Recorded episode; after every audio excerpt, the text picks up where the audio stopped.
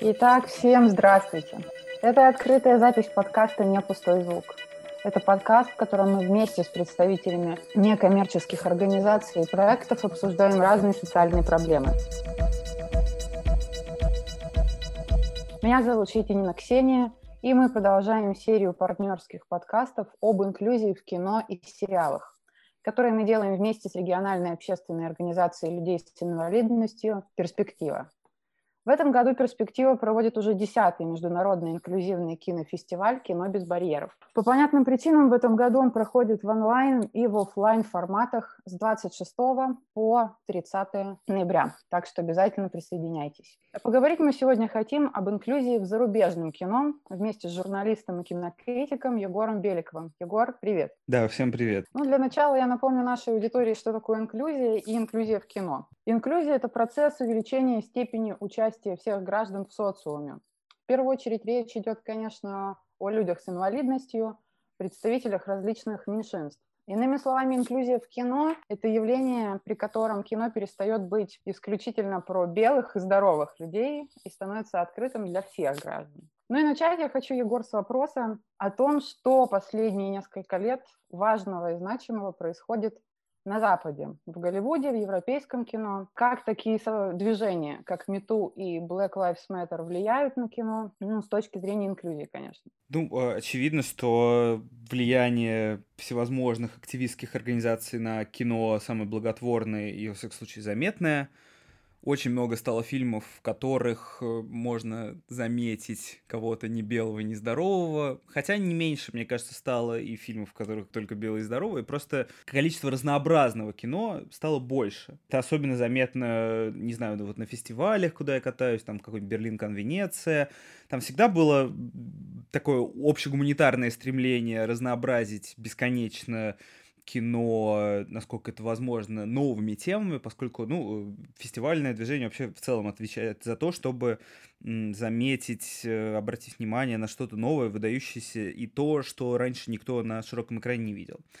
С другой стороны, наверное, в Голливуде, ну, как многие предполагают, как многим кажется, я не совсем согласен с этой точки зрения, разного кино с э, людьми с инвалидностью, с э, разным цветом кожи, с разными заболеваниями и так далее, его действительно стало больше, но как будто бы иногда это выглядит э, навязчиво. Ну вот, например, у меня сейчас параллельно проходит, простите за рекламу заранее, у меня проходит параллельно Московский еврейский кинофестиваль, ну тоже считайте про меньшинство и про разнообразие, в том числе национальное, и там есть такой фильм, называется «Сопротивление» с Джейси Айзенбергом, про французско-еврейское сопротивление. Ну, там, там он про Марселя Марсо, про известного мима, которого играет Джейси Айзенберг, уже забавно, что американский, значит, молодой еврей играет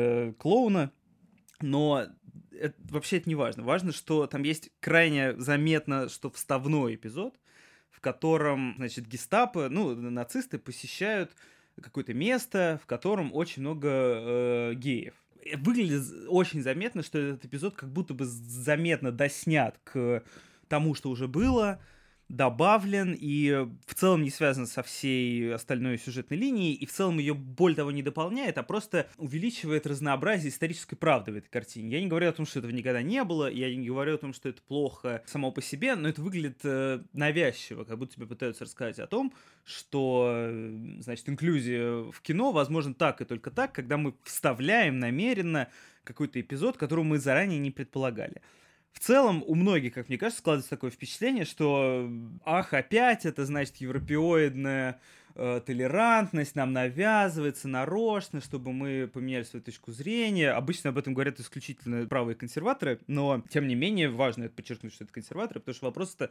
сугубо политический. Мне не кажется, что прям так уж часто это происходит э, навязчиво и намеренно и с предположением, что, мол, мы сейчас вставим, получим Оскар или попадем на какие-то фестивали, но тем не менее, то, что есть не добропорядочные режиссеры и продюсеры, которые действительно так предполагают, отрицать это нельзя. Вот вопрос, конечно, дискуссионный, я уж не знаю, к чему мы сегодня придем, но э, мне лично кажется, что лучше будет кино хорошего и разного много. Ну вот, например, какие ты вспомнишь фильмы за последние несколько лет, именно западные, которые хороши в этом вопросе? То есть, например, недавно Тот же «Арахисовый сокол», все его безумно хвалили, это однозначно такой яркий положительный пример. А еще что-нибудь на ум приходит?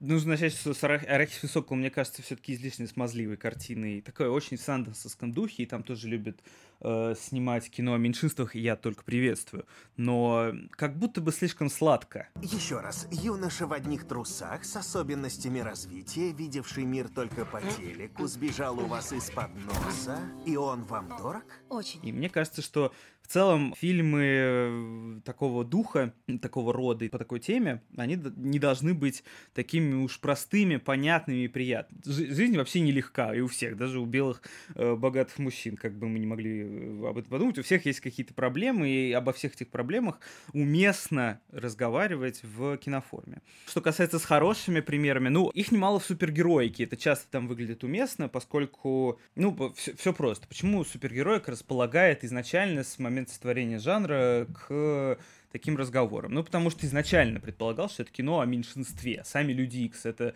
а, очевидная такая школа э, для людей с особенностями. Или то, как изначально задумывал Стэн Ли примерно всех своих героев. Он, будучи э, нью-йоркским э, забитым евреем-невротиком, придумывал героев, которые вот сейчас всех победят, спасут мир. Он видел в них в том числе себя, и вписывал в них себя. Ну, не знаю, начиная от «Чудо-женщины», которая сама по себе, разумеется, репрезентация сильного женского образа в мейнстримном кино. И там же, по-моему, нет, это было в «Капитане Марвел», где важную второстепенную роль играла чернокожая актриса, ну и так далее, и так далее. В общем, мне кажется, «Люди Икс» хороший пример в целом. Э, я не испытываю к ним э, большого фанатизма, но, с другой стороны, там были замечательные картины. В том числе, не знаю, последние из крутых из этой под франшизы Марвеловской, которую там в итоге кому-то отдали, это Логан. Вот мне кажется, Логан замечательный фильм, в котором в том числе и у Патрика Стюарта была э, упоительная роль, и он там играл как раз человек с инвалидностью. Инвалида, давайте так говорим. А вот ты до этого упоминал Оскар. Как раз э, недавно изменились правила участия в этой кинопремии. Как ты думаешь, это нормально вообще регламентировать искусство и ставить какие-то рамки? А это как-то приближает нас к, адекватной, к адекватному восприятию реальности – или все-таки искусство не стоит брать под такой контроль, и это просто ставит палки в колеса другому кино? Ну, по поводу правил Оскара было много бухтения, в основном в соцсетях, в основном в соцсетях российских кинематографистов, чему я был свидетелем, после чего пришлось писать людям текст о том, что, на самом деле, во-первых, это их ни в коем случае не коснется, потому что им до Оскара еще пахать и пахать приблизительно всем, кроме, может быть, человек пяти приблизительно, которые, которые могут или когда-либо попадали в номинации другой стороны, это вопрос был сугубо индустриальный. Ну, почти все эти примеры, которые очень сложно формулированы в лучших традициях э, советского обкома. Можно действительно снять кино о, о меньшинствах, но можно вместо этого, и там в длинном-длинном перечне можно выбрать подходящие тебе пункты, по которым э, можно, например, взять э, людей из меньшинств, которые заведомо зажимают в э, киноиндустрии, вообще в любой индустрии, просто потому что им не дают там ходу, ну, всем известно, как, как устроено и работает патриархальное общество. Так вот, э, можно их просто взять, например, стажерами или взять их работать. Во-первых, это полезно для кино. Тупо разнообразить э, состав съемочной группы. Кино — это коллективное искусство, и чем больше там будет меньшинств и разных мнений, тем интереснее и репрезентативнее получится итоговый фильм. Тем более это в, работает в Голливуде, где тяжело преодолеть всеобщие амбиции, всеобщую тягу к славе и деньгам, это как раз в основном разговор не про искусство, а про что-то вокруг и около. Начались подвижки, в том числе и в американской индустрии. Ну, главный пример, конечно, «Паразиты», э, которые победили в главной номинации после того, как получили «Золотую пальмовую ветвь». Но это просто фильм, потому что изумительный. Мне кажется, тут дело было, наверное, даже не в той стране, где это снималось. Я не считаю, что можно и нужно регламентировать то, как снимается кино, потому что если регламентировать, то получится худсовет. совет все это знают по советскому кино, просто в Америке не было, наверное, такого яркого примера, хотя у них был кодекс Хейса. С одной стороны, кодекс Хейса подстегнул в большом количестве американскую индустрию и сильно на нее повлиял и сильно видоизменил в то время, когда он действовал. С другой стороны, если снимать кино по регламенту, то получается ерунда чаще всего так выходит, если люди эм, не искренне следуют своим убеждениям и не искренне выражают их на экране, то получается фильм «Временные трудности». Чаще всего самый чудовищный фильм о инвалидности, который я видел в своей жизни. Вот, вот мне кажется, вот так можно на, на этот вопрос ответить. Да, действительно, регламенты нужны, но, наверное, скорее для индустриальных процессов, а для того, как фильм должен выглядеть или будет выглядеть в итоге, это только вредит. Ну, к временным трудностям мы еще вернемся чуть позже. А все еще про Запад вопрос. Ни для кого не секрет, что там очень часто со всей этой толерантностью и попытками инклюзии случаются откровенные жесткие перегибы. Например, не так давно для диснеевской «Золушки» на роль феи крестной был утвержден актер Билли Портер. Мужчина, афроамериканец, ко всему прочему, открытый гей. Да, все были безумно рады, что выбор такой, что это достаточно прогрессивно. В то же самое время, когда ставили пьесу Джон Роулинг а, «Проклятое дитя», и там Гермиону играла актриса также афроамериканского происхождения, все начали говорить, что авторы сделали это не из толерантности, а только в угоду трендам. Вот где эта грань? Где происходит спекуляция на новой этике, а где все-таки искренне происходит инклюзия. Не, ну мы никогда не догадаемся, искренне люди что-то говорят и думают или нет. Это просто, ну это как в жизни. Мы в жизни тоже не очень понимаем, как на самом деле. С другой стороны, это два разных вопроса. Вопрос того, как ставили пьесу Джон Роулинг и все возмущаются, что там, ах, чернокожие актеры. Это вопрос в соответствии или несоответствии в голове актеров образом, который они должны э, отыграть на экране или на сцене. Я считаю, что этот вопрос крайне преувеличен, потому что вообще без разницы, кто будет играть. Главное, чтобы актер подходил, главное, чтобы режиссер считал, что это правильный и верный выбор. Если он может игра- сыграть от кого угодно, от Гермионы до профессора МакГонагал, то совершенно неважно, Э, какого он гендера, какой у него цвет кожи, с кем он спит и так далее. С другой стороны, иногда действительно бывает так, что позвали, чтобы привлечь внимание к медийной персоне. Ну вот Билли Портер замечательный артист, но он замечательный артист, на мой взгляд, на своем месте в сериале «Поза», который как раз посвящен дрэк-культуре. В этом смысле, мне кажется, что Билли Портер для Дисней это такая палочка-вручалочка. То есть, э, действительно, они зовут его на эту роль только чтобы привлечь внимание к будущему релизу он дополнительный инфоповод.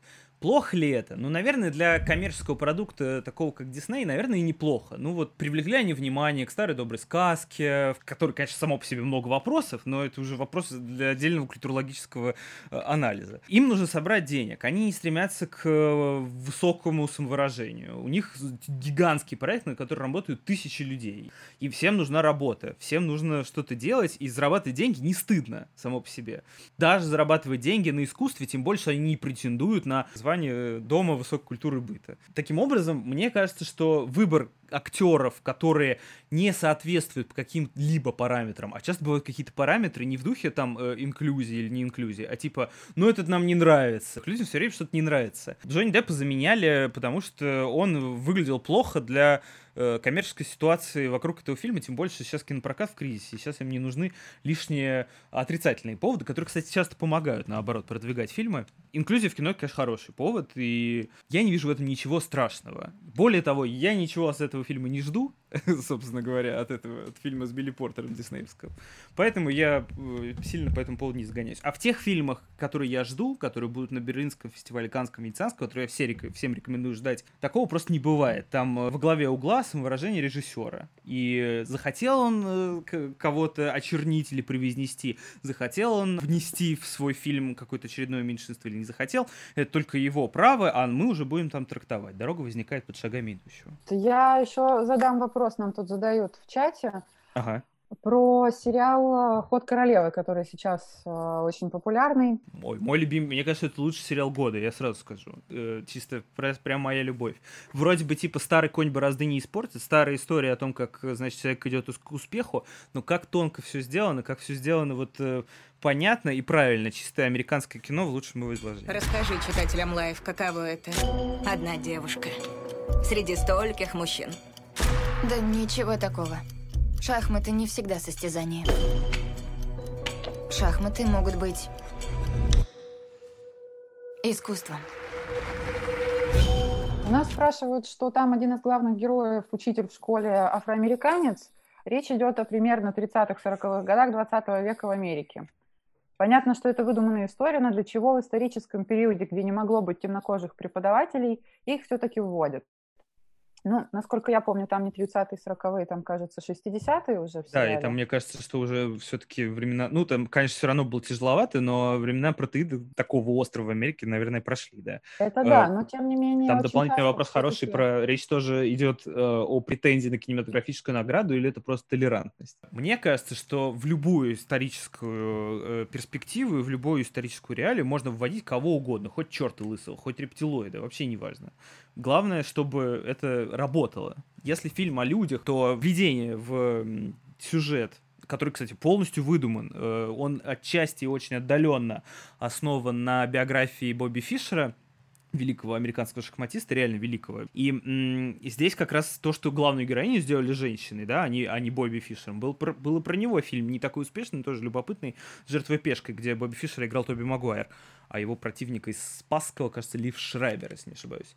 Э, сам факт того, что там играет дев, девушка Ани Тейлор Джой в главной роли, делает этот фильм инклюзивным и репрезентативным. Ну, э, это вообще извечный вопрос американских шахмат, кстати говоря, и вообще шахмат. Почему женщины в среднем, а это факт, э, доказанный статистически, и женщины играют хуже в шахматы, чем мужчины. Шахмат вообще с середины 20 века — это очень толерантная среда. Там можно состояться, если ты откуда угодно. Главное выигрывать на турнирах, показывать хорошие результаты, и все, ты в, да, в дамках это из шашек, ну неважно. Э, ты превратил пешку в ферзя, вот как скажу. И э, вводя таким образом женщину, которая не могло существовать, потому что не было похожего на нее исторического персонажа, но не было ни одной э, женщины, которая обыграла чемпиона мира по шахматам. Не было в истории такой. И, да, э, один раз была удивительная э, женщина-шахматистка Юдит Полгар, которая вошла в топ-10 э, общего рейтинга, а стала быть мужского, по рейтингу этого, господи, забыл, как в шахматной организации называется. Неважно. Важно, что э, сам факт того, что мы берем на эту роль э, девушку, задает вопрос, а почему так? Это влияние патриархального общества или это что-то вот, э, как всегда говорят, не знаю, э, женоненавистники, мизогины, это что-то, значит, уже что-то с башки не работает, все не так, все э, просто они не справляются, правил не узнают, и вот поэтому благородные белые седые мужчины выигрывают. Про афроамериканца, ну, э, наверное, это отчасти влияние Netflix, у которого действительно очень много очень репрезентативных проектов и наверное, даже слишком много. У них есть какой-то вот определенный подход, модус операнди, где у них слишком много навязчивого вот этих вот вставных элементов.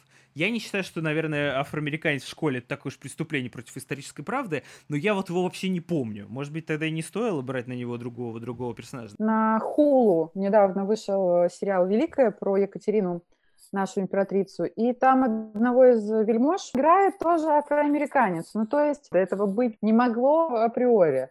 Ради тренда это хороший вопрос. И э, здесь э, очень заметно, что сериал-то прикольный. Типа он на приколе. Это такой большой пранк и издевательство над всей вот этой бесконечно навязанной нами, в том числе и в мировой культурой, образа э, великого государя, который, у которого, значит, все прекрасно, у которого, значит, все подданные его любят и уважают. Вот это же то же самое было у Йорга Слантимаса в этом, господи, прости, как этот фильм назывался? В общем, э, от того же шоураннера и там тоже много было нарочных анахронизмов, которые э, авторы допускают намеренно. Вот здесь герой афроамериканец это, с одной стороны, издевательство над тем, э, как, как выглядел э, русский престол и его окружение, его двор в те, в те времена.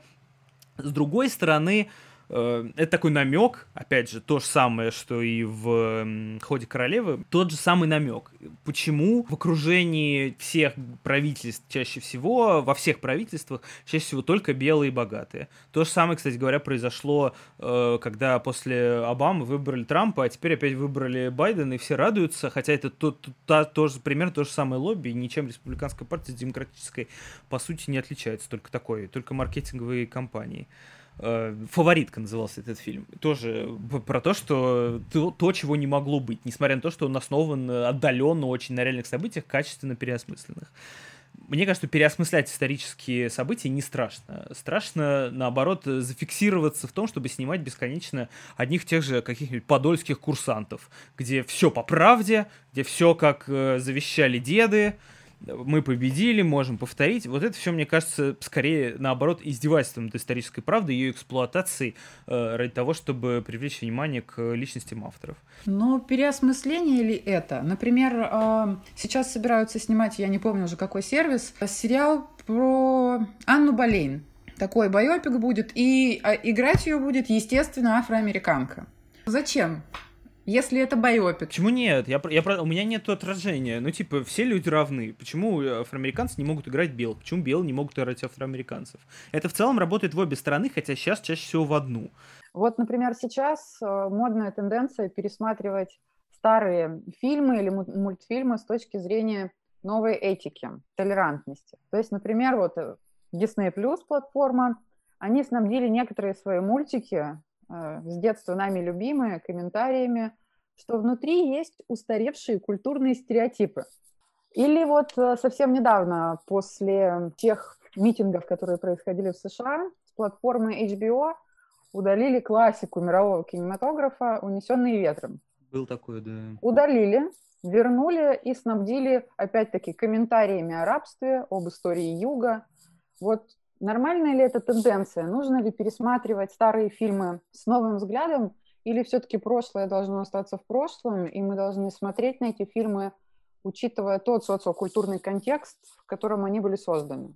Социокультурный контекст вообще может быть не очевиден. Это, собственно, работа кинокритика и киноведа объяснить, что видоизменилось в государстве с тех времен. Ну, просто люди не обязаны это знать. Кстати говоря, та лекция, которую снабдил HBO Max, э, фильм «Унесенный ветром», на мой взгляд, исчерпывающая. Там замечательная киноведка, которая работает на одном из их ворнеровских архивных каналов, и она лежит на ютубе. Э, для сомневающихся просто нужно посмотреть, что э, она там никакой крамол не говорит. И не говорит, этот фильм грязь, которую мы отримем, отринем, значит, значит, э, э, устремясь в светлое будущее, где все будут равны, где всем счастье, никто не будет обижен. С другой стороны, Конечно, бывает перегиб. Я э, еще хотел добавить к формулировке вопроса.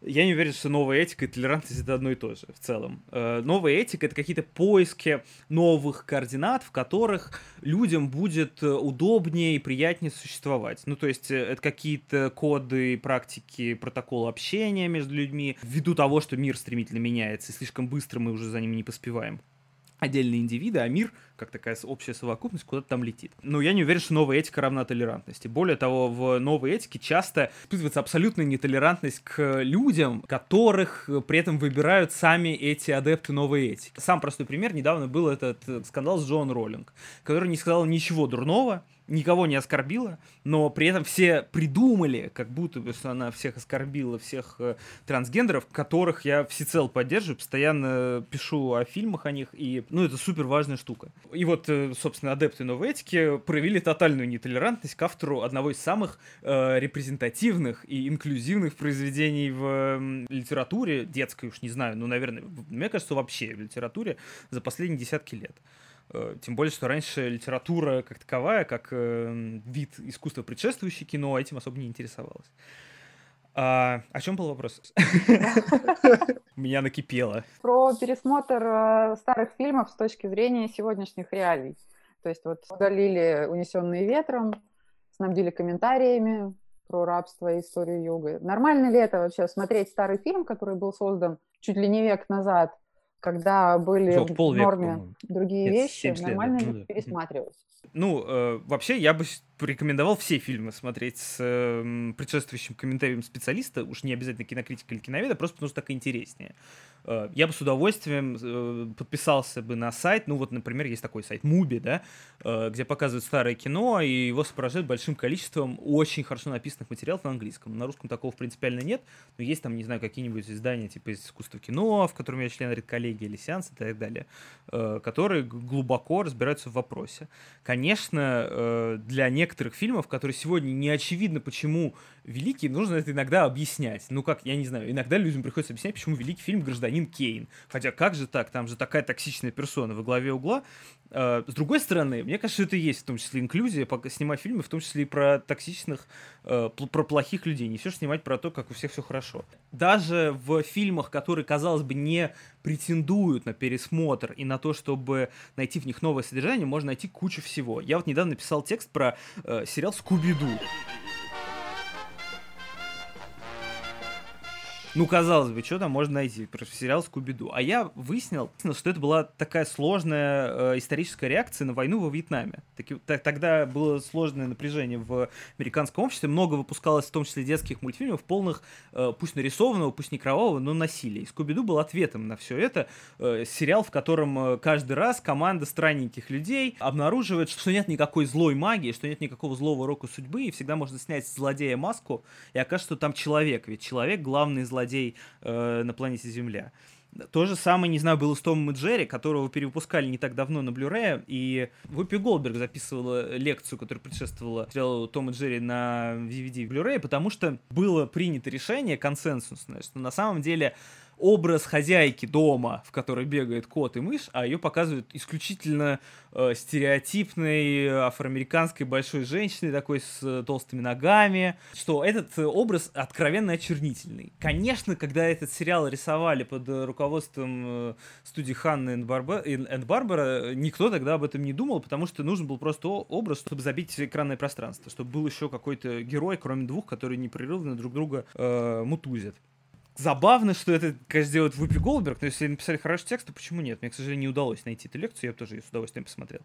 А, пересматривать фильмы и находить в них новое содержание можно и нужно. Более того, э, часто это оказывается более чем полезным, когда мы говорим о каком-то сильно старом кино, не знаю, черно-белом или так далее, э, немом, котором современному зрителю вообще непонятно, почему это так было снято, например, почему там такие герои, почему они делают вот эти вещи. Просто потому что реалии настолько сильно изменились, что необходимо это пояснять. Я не вижу в этом ничего дурного. Я не считаю это перегибом, более того.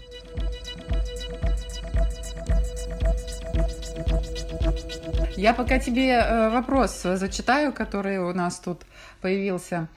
А, хотела бы спросить, раз до сих пор случаются конфликтные случаи, это значит, что все мы пока не готовы к инклюзивному кино? Или Запад готов, а мы нет? Вообще, велик ли разрыв в этом плане между Россией, Европой и США? У меня сложилось ощущение, что у нас снимают в основном дико тяжелые документальные фильмы о людях с инвалидностью. Ну, это вопрос э, восприятия. То есть мне кажется, что сейчас появляется новая аудитория, которая рада новому фильму с Билли Портером или новому фильму о людях с инвалидностью, который не банальный, который, в котором что-то есть. Но, во всяком случае, все больше людей ходит, не знаю, на какие-нибудь э, архивные показы искусства кино, все больше людей вообще кино интересуется.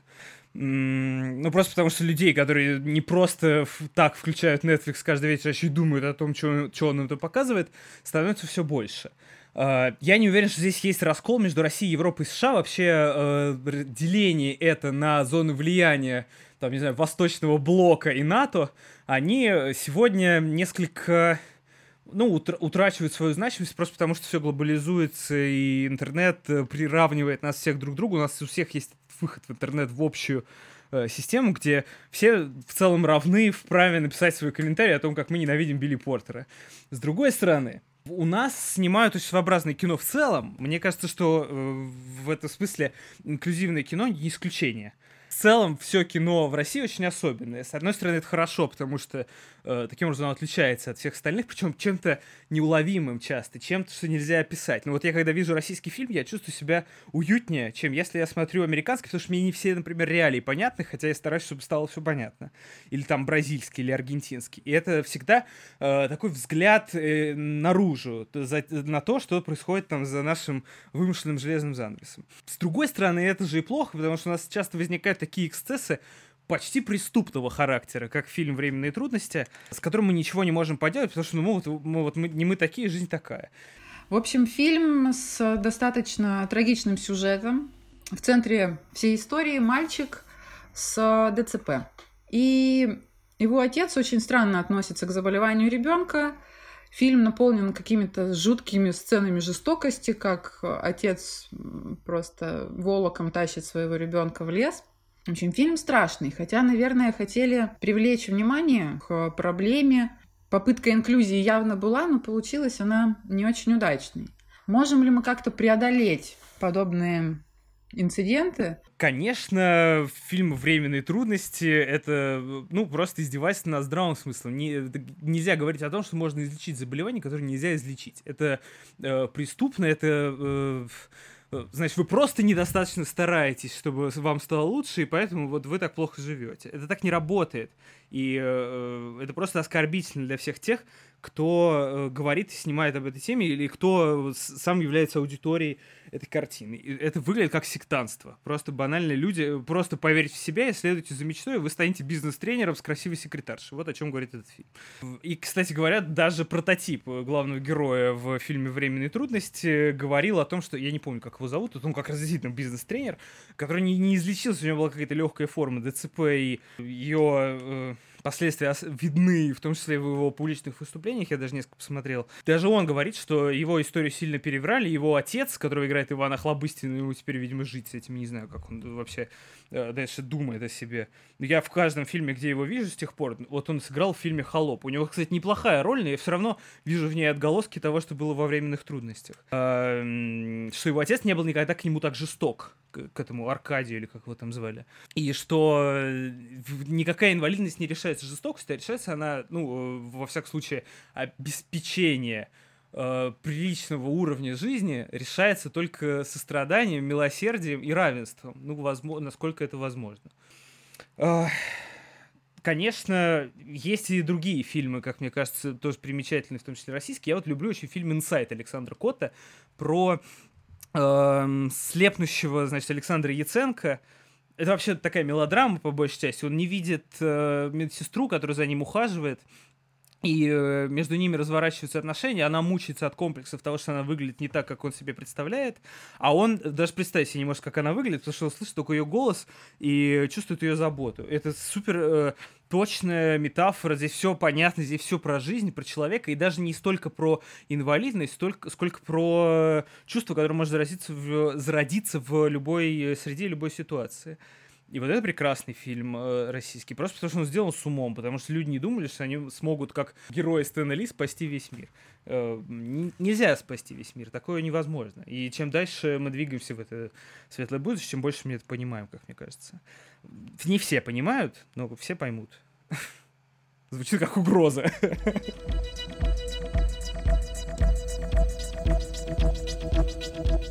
О, нам еще вопрос задали, погоди. Я зачитаю. Есть ощущение, что в сфере полнометражной мультипликации, инклюзии и вообще освещения каких-то острых социальных проблем происходит намного ярче и вообще движется как-то быстрее. О, это хорошая идея.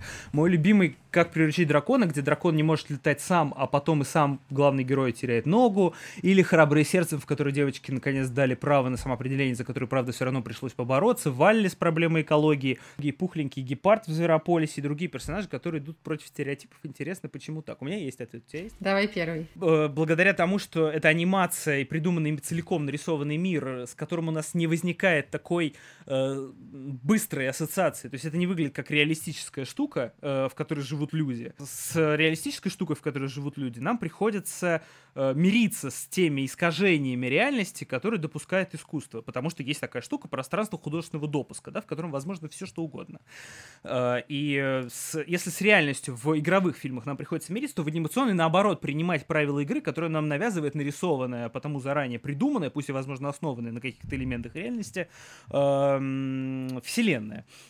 И поэтому нам как-то легче принять э, тему инклюзии в анимационном кино, потому что э, нам уже объяснили, что это не совсем наш мир, хотя имеющий какие-то созвучия с нашим, и поэтому нам проще включить. Ну, это как это в мультике, это в Зверопольце все звери равны, и только какие-то зловещие хищники начинают есть несчастных травоядных. А у нас такого быть не может. Но в итоге ты, э, про прочувствовав это Зверопольц, понимаешь, что на самом деле это все, это все мы, это все про нас. Подожди, а у меня по поводу мультфильмов тоже есть версия. Мне кажется, что э, в мультиках это происходит как-то ярче и движется быстрее, потому что в первую очередь мультики ориентированы на детей.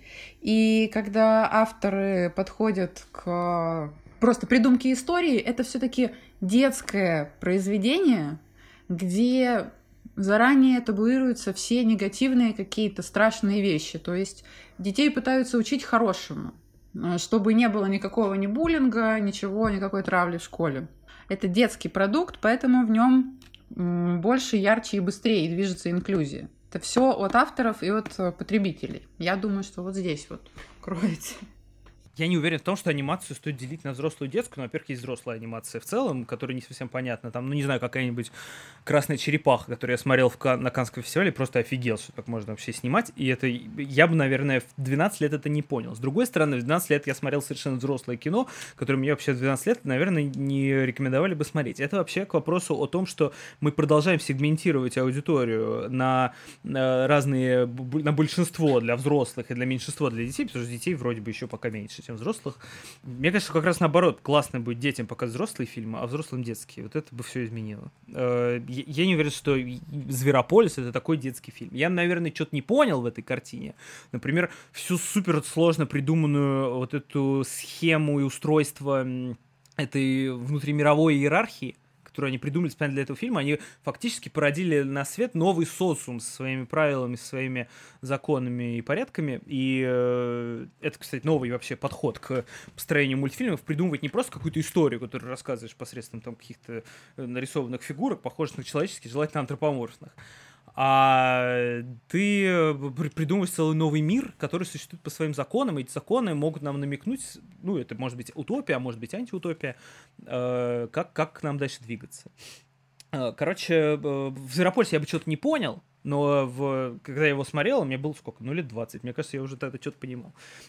Я очень четко уловил, что это не в первую очередь для детей фильм, более того, э, был забавный тогда инцидент. Героев этого фильма начали активно шиперить в, еще до выхода этого фильма. То есть взрослые люди на каких-то двачах и форчанах, на анонимных имиджбордах начали рисовать крайне скобрезные картинки э, с участием, значит, этих э, персонажей. И это к вопросу о том, что это вообще не детское произведение, если из него рисуют нарисов... э, анимационное порно.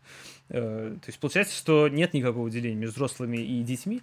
Вообще взрослые это такие повзрослевшие Э, усталые дети, которые грустно готовят друг другу латте, как говорил э, стендапер Александр Долгополов, если не ошибаюсь. Я слышала мнение, я, в принципе, с ним согласна относительно мультфильмов, что хороший мультфильм — это тот, над которым дети будут смеяться, а взрослый будет плакать.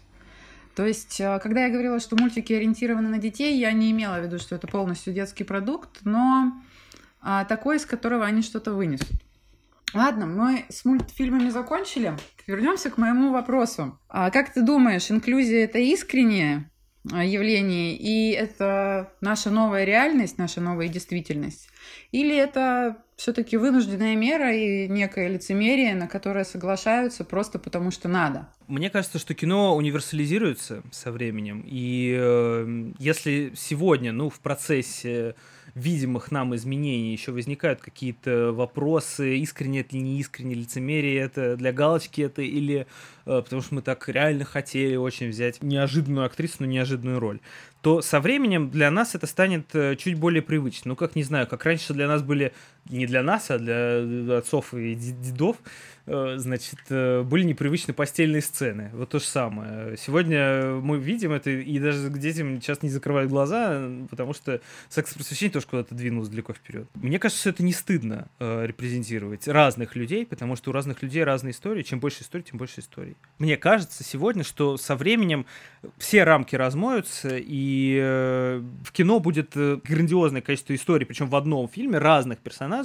Не будут убирать, э, как это часто любят, в том числе делать в Голливуде, убирать э, репрезентирующих персонажей на второй план, типа, ну вот она, значит, друг, она всегда помогла. Есть такой дебильный троп в американском кино, значит, черная женщина мудрая, которая всем помогла, всех спасла, всем, всем все объяснила.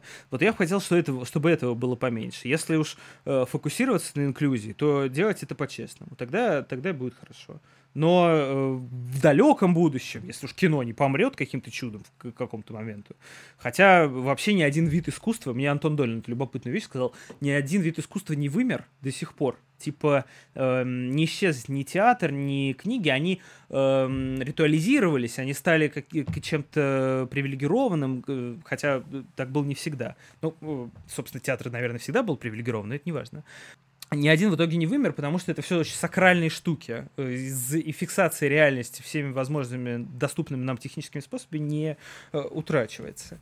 И если, опять-таки, когда кино не вымрет, то э, все эти ограничения, которые пока что на самом деле находятся только в наших головах, головах кинематографистов и головах зрителей, исчезнут, и мы все, взявшись за руку, пойдем куда-то туда. Ну, посмотрим, так оно будет или нет.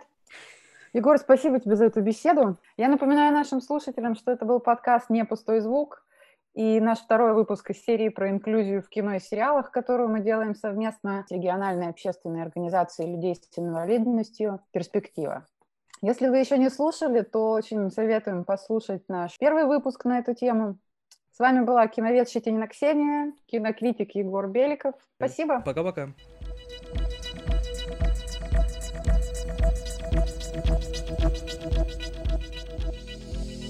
Этот подкаст создан с использованием средств гранта президента Российской Федерации на развитие гражданского общества, предоставленного Фондом президентских грантов.